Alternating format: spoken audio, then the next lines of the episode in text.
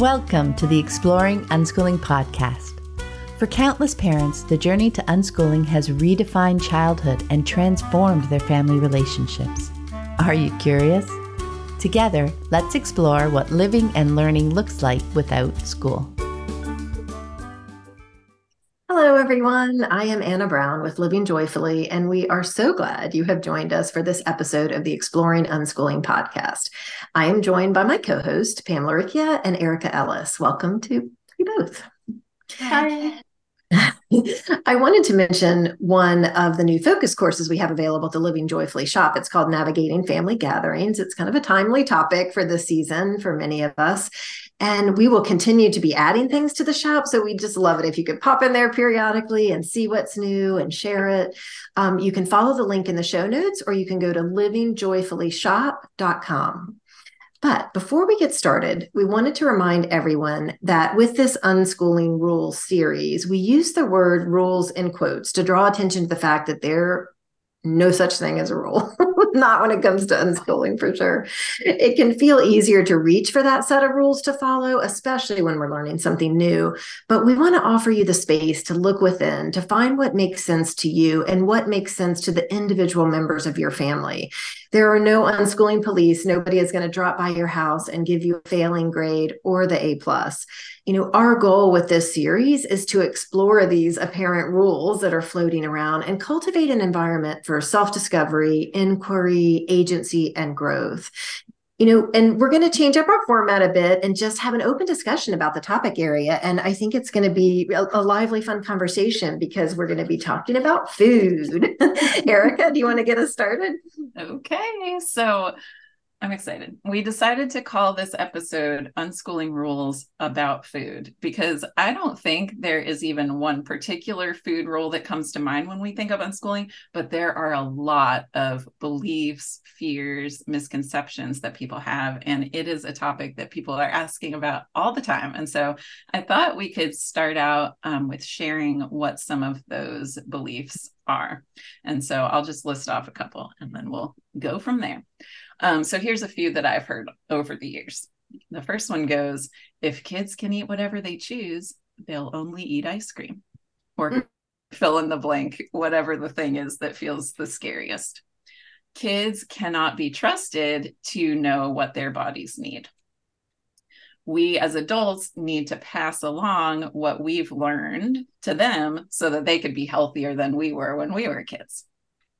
Kids should eat how we've learned works well for us to eat. And also that unschoolers must just not care much about physical health.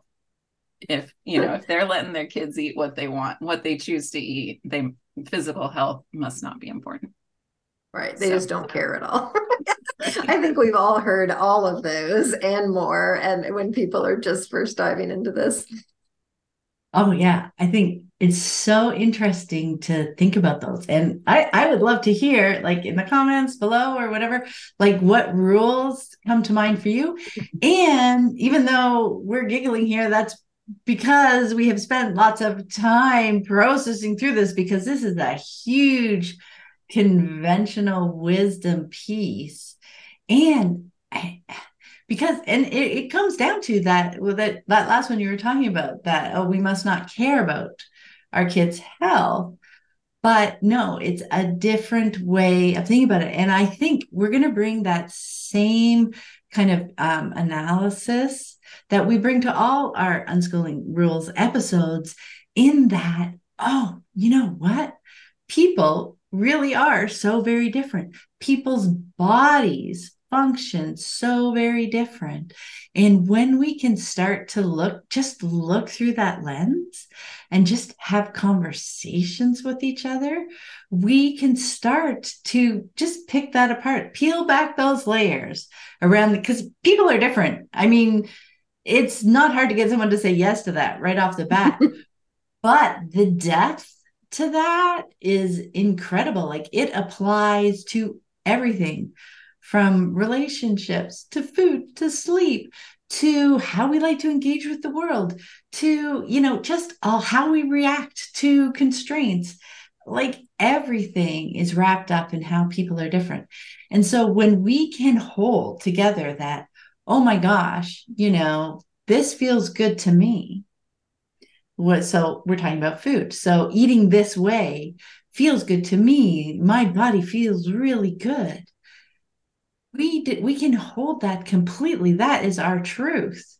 And yet also to be able to hold that. And also I don't need to tell everybody else, my partner, my best friend, my children, that, oh my gosh, I'm feeling so good eating this way. You should do this too. Right? Because we're sharing. It's like, you know, when you first get to unschooling, you go, oh my gosh, everybody should unschool, right? Because it's working really well. I'm really excited about it. To be able to hold that unschooling is really exciting. This way of eating is really exciting and working really well for me. And yet it may be different for other people. It may be different for other families. To be able to hold those together, that, I mean, for me, that's kind of the first step, because then once you get to that point, then you're actually can shift to being open and curious and learning about our kids and food and, you know, how it feels to them and supporting them in their choices. It's like journeying alongside them, I think, right? And the funny thing is that, you know, my kids didn't have too much weight around food. Like I didn't find unschooling until they were a little bit older and this idea, but I wasn't overly judgmental about food even when they were younger. But to realize that, oh, I can also discard a lot of the weight that I've been carrying around about the messages that I grew up with and that I was getting from society in general. I was kind of like a newbie on this journey alongside them. So I was exploring food learning what felt good, all those pieces. And I jumped to, like we were talking about in the last episode, and it changes over time. And I learn more. It's not something where I'm looking for the answer. And this is the way I want to eat forever. And then judging myself if I, you know, eat in a different way, et cetera, or change something up. It's more about understanding ourselves and figuring out what's working for us and exploring and playing and like just having all those interesting things. Like ice cream for breakfast is not going to hurt anyone. Ice cream for breakfast for a week, for a month, you know, is not going to hurt, but it's exploring that. And having the conversations, that's where the learning is, in the conversations. And if there's judgment, people don't want to have conversations with you. It's like, oh my gosh, you did what? Oh, you must feel horrible. You know, somebody said that to me. I don't want to have a conversation with them about it, right? Right. And I think that's the piece that I want to talk about, because you kind of said like, oh, keep it to yourself. And I don't think that's exactly what you meant, but that's not how we did it. Like I did share my journey with food because I had some really healthy messages given to me as a child. And so this journey with food has been a long, long one for me to figure out my body, how I want to move, what fuels it, what feels good, you know, all of those pieces. And I am very open with that. The difference is I don't think at all that it would necessarily apply to anyone else. But what I think is valuable about the conversations, like when I'm talking about, because we, in my family, we all, with my kids and my husband, we always talk about food and how, what feels good to us and what, you know, how we want to do things, because I think the conversation's interesting because it does give us this mind of like, oh, okay, yeah, what does feel good for me? How does this feel? What do I feel about this? Like we're able to have conversations because for me, it was such a valuable piece of my path that I didn't want to keep it from them because I think that's where we can go to the hands off, right? We can go to like, okay, they're just don't give them any information at all. And I just really am a believer that people want information. And what I saw with my kids is that they eat very differently. I mean, one will never eat fruit still to this day. One loves fruit and this one loves vegetables and this one loves this. And it's so different how they do it.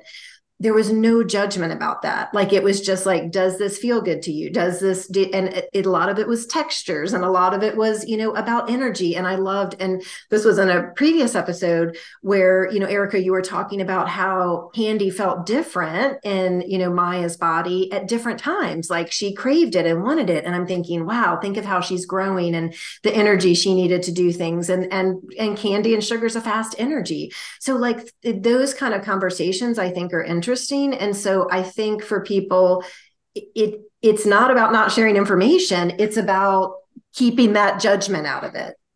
Yeah. And if I implied it's not, when I was talking about journeying alongside each other, I meant in conversation and sharing your journey and telling each other, oh, like, I'm really craving this, or I'm really interested in this, and I want to explore this and how it felt. Yes, absolutely. That is what I was trying to get to when I talked about journeying alongside each other together, because yeah, that is so much of what's come out of all these Unschooling Rules episodes, and specifically that self-regulation one that our last episode that we were talking about. Like, it's in the conversations, it's in being together where we all learn pieces, right? Where we can process and bounce ideas off each other and just really dig into it and be curious without the judgment piece. But information is awesome. And what I think it helps too, that, you know, I noticed in my kids, something that was, I found different as they grew up with their peers so much, was that the people are different idea was really like the lens through which they saw the world and their friends. There weren't those judgment pieces. There weren't the expectations that other people were doing it the right way, the one way. Because that's the way they grew up. Like, how you do things is okay, and that's working well for you, and that's really cool. And somebody else is making different choices, and that is just as cool, right? There's no judgment as to one better than the other. And to be able to even just take that idea with you as you move out into the world, and how you relate to friends and all those different pieces, that has been something that has stood out for me over time. Yeah. When I'm looking at these, you know, beliefs, it really is, it's these cultural messages that have been ingrained for our whole lives. And so it makes sense that these are challenging, you know, when we first come to unschooling, especially, and as our kids go through seasons of eating different things, and, you know, it looks different than what, you know, our beliefs are telling us it should look like. I wanted to go back to the one about if kids can eat whatever they choose, that they'll only choose, you know, ice cream or chips or candy or something like that. And so I feel like this one is such a popular belief because so many people are going from really extreme controlling of food. And so if that has been your culture in your family up until this point, and then you decide, now my kids can choose, they're gonna choose the things that they didn't have access to before. That's just human nature. And so I feel like, I mean, in a way, yes, this happens. It happens for a while. It happens until they really do have choice. You know, and then also, right, like with my example with Maya and the candy, there are seasons to it as well. And so I do think it's interesting and kind of important to notice, like, what are you coming from? What are your kids' internalized beliefs about food? Do they think they really have a choice? You know, how limited have they been in the past? And then really look at that. It seems like they only want to eat ice cream moment for what it is, which is a human being who wants to choose the thing that they have never been allowed to have before. I do like that, because that is such a valuable lens, because they're, especially when restrictions are being released, it's not about the so much about the choice that they're making. It's the fact that they have the choice. Yeah. Right. It's like, oh, now I can choose this thing. Can I still choose this thing an hour from now? Can I still choose this thing tomorrow? They are going to keep choosing that, or don't be surprised if they choose to keep choosing that until it really feels like a choice that they have and that it will maybe not be taken away from them. If, you know, if I choose it one more time, will you finally decide that we're going to put restrictions back in place? And it works with food, and it works with tech use, and it just works with anything that is previously restricted, because it's human nature, I think. You know, when something's been restricted, I can do this. And now, to test it, because kids want to make sense of things, right? You know, so they're going to test that. Okay, where is the limit? Ice cream for a month. Is that the limit? Is it, you know, every meal that, you know, is that the limit? And so, but what I don't know, something that just keeps popping up to me as we're talking, I really think the release of judgment is probably the most important piece, because we can think about all different aspects. So it's like the particular food, it's the time they eat, the whatever. But I'm also thinking, so I was what was called the picky eater, you know, so I had a very limited diet when I was younger. It involved a lot of potatoes in all forms. And, you know, I think there were times my parents worried about like how restricted, but they really never said anything about it or whatever. And, you know, it was, what's interesting now is as an adult, I understand looking back that it was certain textures. It was certain things that just didn't work for me. And now I have this incredibly varied diet of things that I love, you know, like I know different things that I didn't have access to when I was a kid. And so I think it's just not about judging, because I think we, you know, I've seen families like, you have to try everything on your plate. You have to do, you know, this. I want you to be this well-rounded eater. But back to people are different. You know, we don't know how that food is being experienced, you know, spicy versus not spicy, textures, you know, salty versus sweet. Like, we don't know what that even feels like to another person. And so I think that trust and just letting go of that judgment, we just learn so much more. I feel like my parents probably could have done that. Like, I don't think they shamed me about my eating, but I don't think they also asked a lot of questions where I probably could have said, I just think mushrooms are gross, you know, and so I don't want to eat that thing that's smothered in mushrooms. But, you know, we didn't have those conversations, but I feel like I did with my girls, and that we would talk about like, what is it you don't like about fruit? Okay, this is what, and then we could figure out different things. I don't know. I think that letting go of the judgment and that curiosity, just, it's the learning. Yeah. The letting go of judgment is not easy because of the culture, you know, just how deeply ingrained it gets. And so I think that is like a really big part of the journey, is just intentionally trying to release that, learning new and different things about food that you didn't realize before, learning things about, you know, child development, and trusting that you cannot know someone else's internal experience. And so we really just have to believe people when they say it doesn't work for them, for whatever reason, whether it's just it makes them feel more comforted to eat foods like that, or it's a texture thing, like you're saying. I mean, there can be so many reasons. And when kids are young, they won't even be able to describe necessarily what it is that, you know, how it's bothering them. Maybe it's even making them feel sick. They just can't even describe what that is. And so, for something like food, it's a shame that there are such kind of strong beliefs about what is right and what is good, because that can distract us from really listening to the only person who knows what this is, experience is like, which is the person who's eating the food. Right. And not to be dramatic, but I think that can lead to disordered eating, in that we're not listening to what's working for us. We're either, you know, being influenced by this outside voice or being shamed about what we're eating. And so it just disconnects us from what actually works for ourselves. Yeah. And I think for me, when I was starting to feel, I don't know, that worry rise or things like, for me, it wasn't about stuffing that down or saying, oh, I'm an unschooler, I shouldn't worry about that stuff. But for me, it was more information, like, oh, you know, what are other possibilities? You know, I came across intuitive eating, the idea of that, the concept of that, as I was looking into, oh, you know, looking into diets, looking, this is the best way, you know, to eat, et cetera. When I could get more information, that really helped me see that, oh yeah, this is the conventional story that I am hearing regularly, but there are other stories and other things are working for other people that open things up. And that helped me, because when I think about all the many different pieces of our food journey, which, you know, included being vegetarian for many years, and included type 1 diabetes, and, you know, all these different pieces and textures, likes, dislikes, all those things just alongside.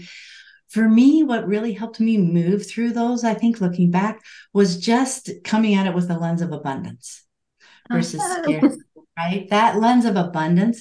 If somebody had a texture thing, it's like, oh, that's really curious, and thinking about other things, maybe with that same texture or without that texture, or, you know, so it was always about bringing more possibilities in when they were, you know, if they were feeling that they didn't like certain things. Like, I didn't want them to think, okay, yeah, sure, I don't want to make you eat that. I'm not going to make you eat that, but we got a peanut butter sandwich here for you. Right, your other choice. You know, so to have that abundance really just helped us play so much more and be so much more relaxed around. Yeah. It's so funny how, like, our brains are so similar in that way, like, because that's abundance was exactly what came to mind for me in kind of a different angle, because, so I, like, for me, food is medicine. Like, it is, I don't really participate in Western medicine. And so the food I eat is important to me, and it was important. And it was something that we talked about in my family, but it was with that lens of abundance. And that makes all the difference, because there was never anyone feeling like they didn't have the sweet they wanted, the salt they wanted, the variety they wanted, the everything they wanted. We would just find a way. And so I think that feeling of abundance, like, what, so, it, you know, if you're, I think it can be so unique to every family. So there, again, there's not one way for this to look. So I hope everybody's getting that. Like, there's not one way. There's a variety of ways for that people are going to eat, and it's going to look. But what I would say is just, how does the energy feel? Like, I feel like that might be a more helpful lens too, than like the specifics of, you know, they're eating ice cream every day for breakfast, or they're never eating ice cream, or they're never having soda, or whatever the thing is. How's the energy? Because what I know from my family, and some people find this hard to believe, but you can ask my kids, they're old, they've been there a long time. The energy around food was just, we love food.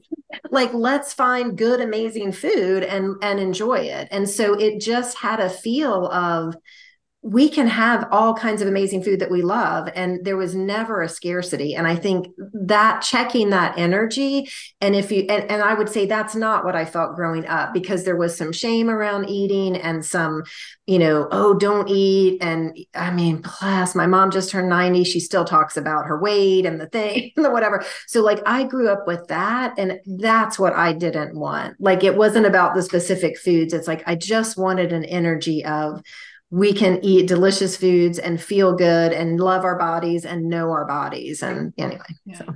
Yeah. I'm thinking about, so, like, as my kids got bigger, it seemed like they kind of narrowed in on, like, these are the few things that we want to eat right now. And, you know, it gets a little bit frustrating for me when I know all the abundant foods in the world, and they're just doing this narrowing. But I think, I mean, it's probably just a phase of growth too. But one thing that really helped us was to start, one of the first things was food TikTokers. So, like, to see people quickly making foods, Oliver started showing me, doesn't this look amazing? And then we could make it, you know, things like that. We got one of those recipe boxes deliveries, you know, where you pick out the recipes and then they send you the food. So we tried that for a little while just to kind of mix things up. And both kids just, they liked seeing the photo of the food, and it had a name to it. And, you know, it's just a little different, a little more like, oh, we're at a restaurant, or, you know, like, oh, this is something that has been designed to be really delicious or whatever. And so things like that have helped us too, just kind of expand what's possible or what they're interested in.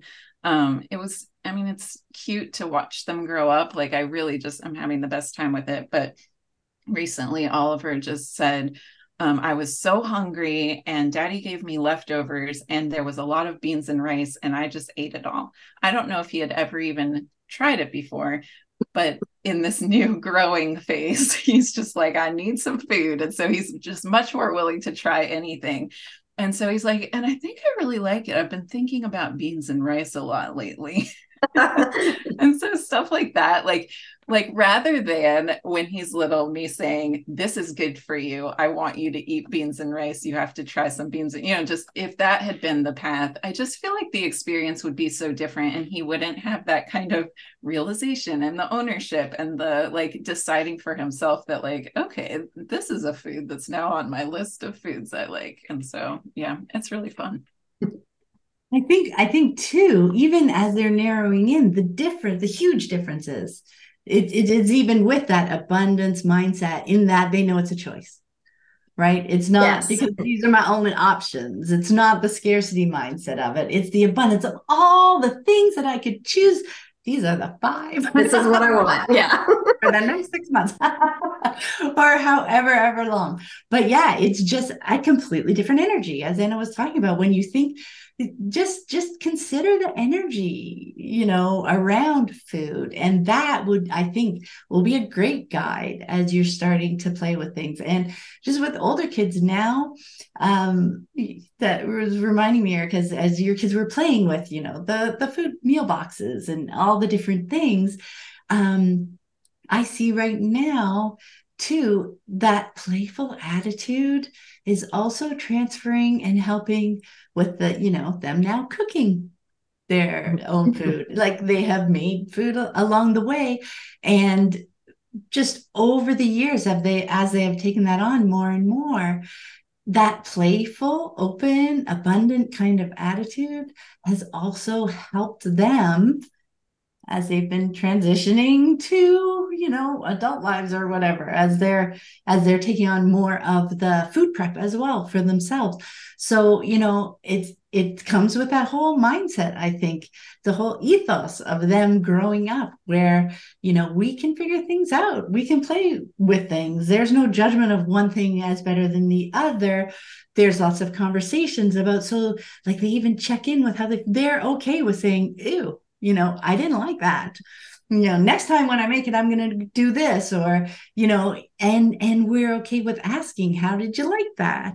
If we made something, you know, and getting feedback from them that it's not judgmental or you did something wrong, but it's like for that person and that person's taste, because people's taste for salt, people's taste for spices, you know, do not give me cilantro, you know, all those pieces. Are really how people are different, and we can bring that in. And I think, you know what, that just made me think, so many of our, like, as we started unschooling that first year or two, where we ended up with food for a very long time, and I would say even still now, was that our meals became more kind of like, you know, we would just put out different things. We wouldn't mix everything together and here's your one meal, or we wouldn't make plates for each other. I would put out a variety of things and be sure that there was something that, you know, that there were other things for the vegetarian, for Lissy to have that weren't meat-based. And, you know, somebody doesn't like this, but somebody else really loves this. We're going to have this, but we're going to have something else. So it's not like I'm making 3 different meals. It's like when I'm coming up with a meal, I've got like 3 or 4 different pieces to it, but I keep them separate. So people can pick and choose what they want. And then they can add more things that they know are around the kitchen, et cetera. But to put it more potluckish, right. So that people still had the choices right then and there as to what they felt like eating out of a few options that were there, really helped with the not bringing judgment to it, because there were options. It really helped with the people are different. And yeah, your sibling grabbed this thing and you grabbed this thing, and, you know, oh geez, everybody went for that. We'll make more of that next time. It just really, again, helps the energy be more open and playful around the whole kind of food experience, I think.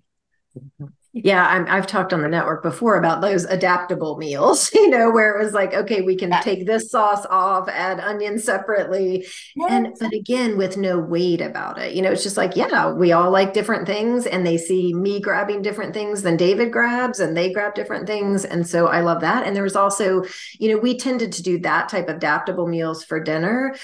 For lunch, sometimes it was completely different. You know, this one wanted this, and I'm making this thing. And then, you know, they want this, and they want to heat this up up from yesterday. And so it's, again, I just didn't want any weight around it. I just wanted it to be like, it's, you know, we eat because we enjoy eating and it fuels our body, and it doesn't have to have the weight that it can have that I've had to shed for a long time. I'm just thinking, like, to be able to have a childhood where it's okay to say that you don't like a food, that in itself is like such an amazing gift, I feel like. Because I mean, I get it, because, you know, the adults are the ones who are buying the groceries, trying to figure out what works, preparing the food. And so it can be hard to hear, this doesn't taste good to me. But if we are kind of open and curious, really focusing on learning about the different people in our family, then it's really good information, and they're learning about themselves, and they're feeling comfortable enough to share with us what they're learning about themselves. And then, you know, the next time we have a chance to make it even better.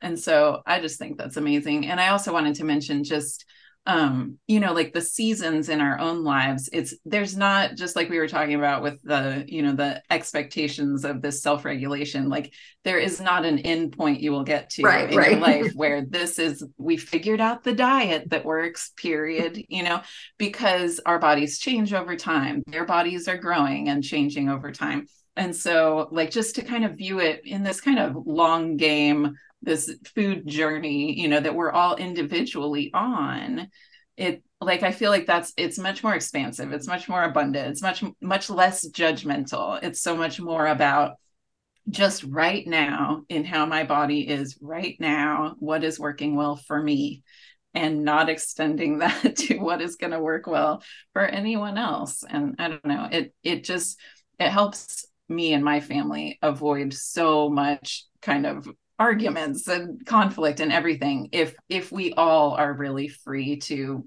be where we are with our eating. Okay, I want to grab from what both of you were just talking about, because I love that, you know, bigger picture, longer seasons, things change over time.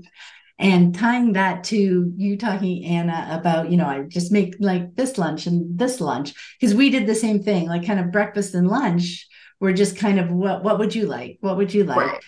And so when you take that lens of the big picture and you put it to your day, time also doesn't need to control it, right? So the reason breakfast and lunches were just kind of, what would you like? And grabbing you something was because they weren't often all hungry at the same time. Right.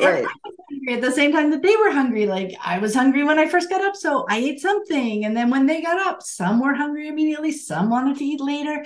And then, even though I made like that adaptable meal dinner, there was also not specifically a time component that said, okay, now you need to stop what you're doing and come. Now, I would definitely go around, like we'd have conversation. Oh, I wish I knew that dinner was ready because I liked to eat it hot or whatever. So I would always walk around and say, hey, you know, food's ready when you're hungry. Food's ready if you can take a break. And to this day, I still go to my husband. Food's ready. I'm going to eat now.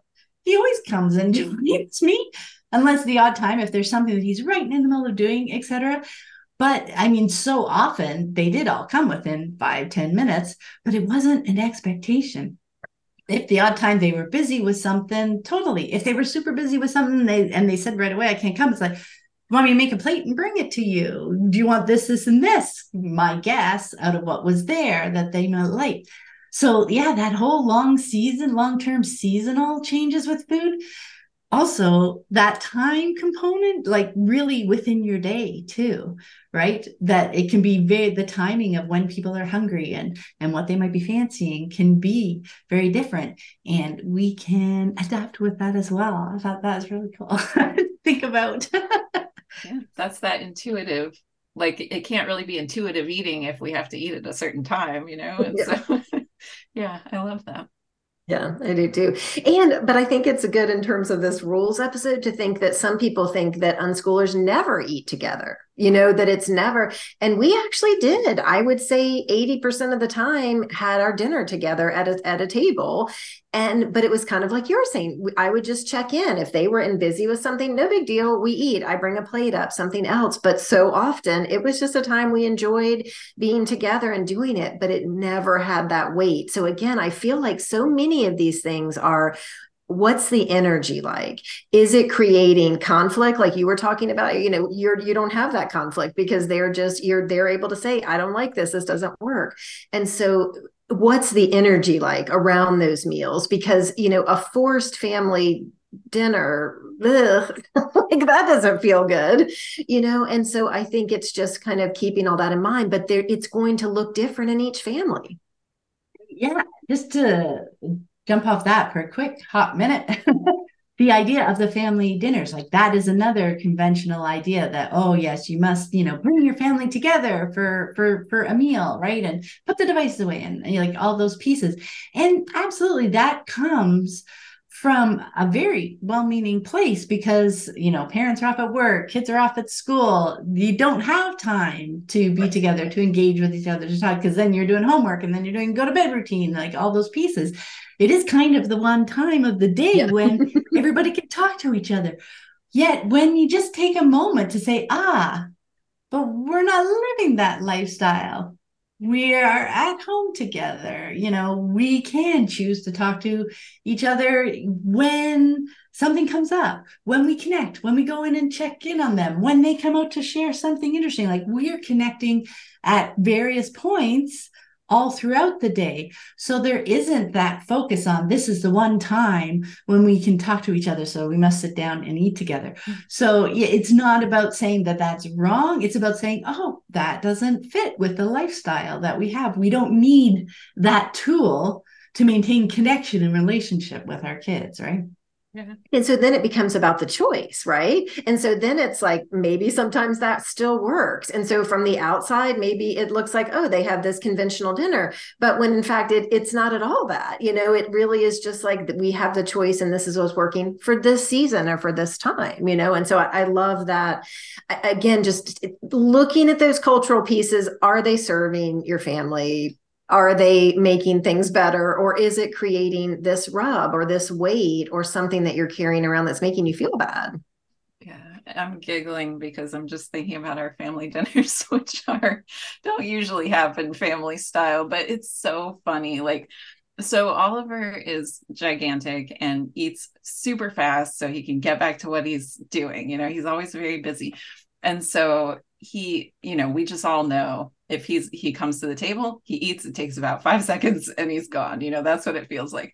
Maya takes her time, but she loves to eat alone. And so the only real chance for us all to eat together is for us to have some meal that we all like, which that alone is kind of unusual. So we have this food we all like. We have to not tell Oliver to get to the table until, you know what I mean? Like we have to plan it just right. Get Maya to the table. Don't tell Oliver yet. We get up there, you know, Josh and I sit down, Oliver food's ready. So Josh will be like, look, we're all eating together. And it's like this little snapshot moment, but it's funny and right. Like we just have so much time together that there's no weight on that happening. It's just this funny, like little lightning moment. We were all eating together and then it's over again. I love that. Okay. So this was really fun. You know, I think we're never going to cover all that needs to be covered about food because it's evolving and, you know, people bring different things to it. And then that kind of reminds me, like, join us in the network because we've had some amazing talks about food. We've had snack plate pictures and all the different creative ways people bring food into their life, you know, parents that are struggling to even, you know, make food and talking about that. So I love that community aspect of people that are kind of blowing the lid off and looking at it differently, being able to share insights and really have just beautiful conversations that don't have the weight of those cultural expectations. So join us at the Living Joyfully Network. That would be a lot of fun, but I really appreciate you both and just all of this fun conversation about food and the rules that may not be serving us. Thanks so much. All right. Take care. Bye-bye. Bye. Bye. I hope you found this episode helpful on your unschooling journey. And be sure to check out the growing podcast archive. The conversations never go out of date. You can find more information about my books, the Living Joyfully Network online community, and the Childhood Redefined Unschooling Summit online course at my website, livingjoyfully.ca.